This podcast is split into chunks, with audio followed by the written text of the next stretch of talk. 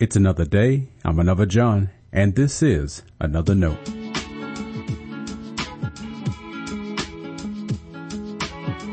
Today's edition of Another Note is titled Encouragement Lasts.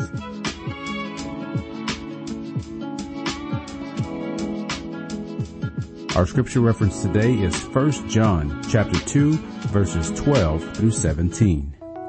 As always, may the Lord add a blessing to the reading and hearing of His holy word.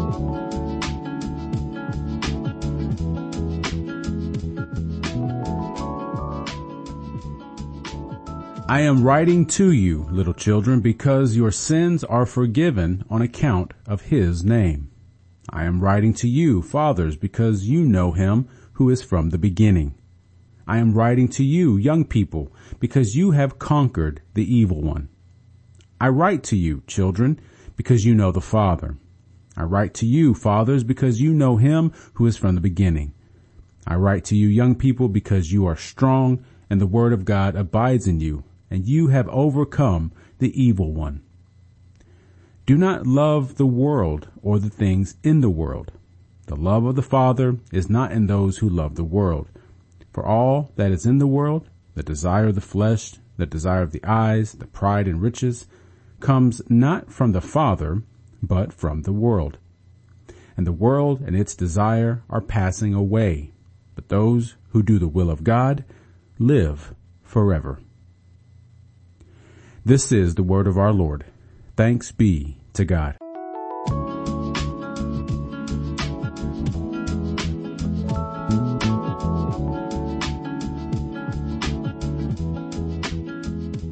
Many commentators notice at least one break within the letter of 1 John.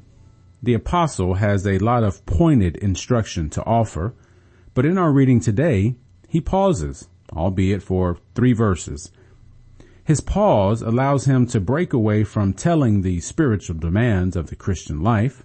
It's a brief moment of encouragement. Encouragement is a blessing. It is a gift we have to offer others. Your encouragement may be simple. I like to remind my congregations to smile more. Research suggests smiling can reduce stress and trick your brain into feeling happy. It's also contagious. So let your smile be an encouragement. Then there are times you share in conversation with people you know. An empathetic ear knows when it's time to offer some encouragement. You can often tell when someone seems off, right? There's your encouragement opportunity. I did a youth event once that included a special project. Everyone who participated had a brown paper bag with their name written on it. Throughout the event, each person was to write an encouraging note to everyone else and place the note in their bag. By the time our event finished, everyone had a bag full of notes. Flash forward two years later, we did the same project, and one of the young people who first participated shouted, I still have all my old letters. Another said the same. Encouragement lasts. For the apostle John, his encouragement acknowledged the spiritual walk of his readers. As he writes to little children, fathers, and young people, he knows their faith. His harsh words are not directed at them, but at those who continue to hold a selfish, false sense of faith. Now, we don't grow in faith for others to recognize us, but it can be a blessing when someone does.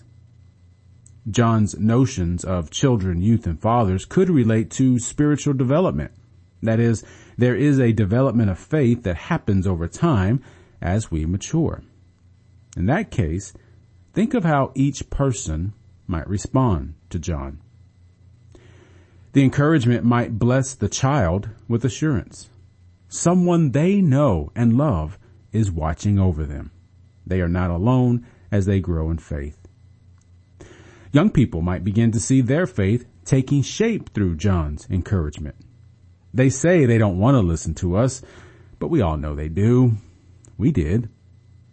As we get older, we wonder if anyone is paying attention to anything we have to say. John's encouragement might be the reminder a father needs that their words and faith matter to an entire generation of faith. Our world can be vile and discouraging, to say the least. Thoughtful, loving encouragement can break through that. We Christians like to sing, because he lives, I can face tomorrow. What a great affirmation of God's encouragement to us. Now, take that and offer people the strength and courage they need to face each day. Stay blessed. Thanks for always supporting Another Note. This is our daily devotional. I'll keep writing and recording as long as you keep listening and we keep growing. If you ever find another note on iTunes or anywhere else podcasts are available, make sure to leave a review so others can join us. And the easiest way to connect with me is online at anotherjohn.com. God be with you.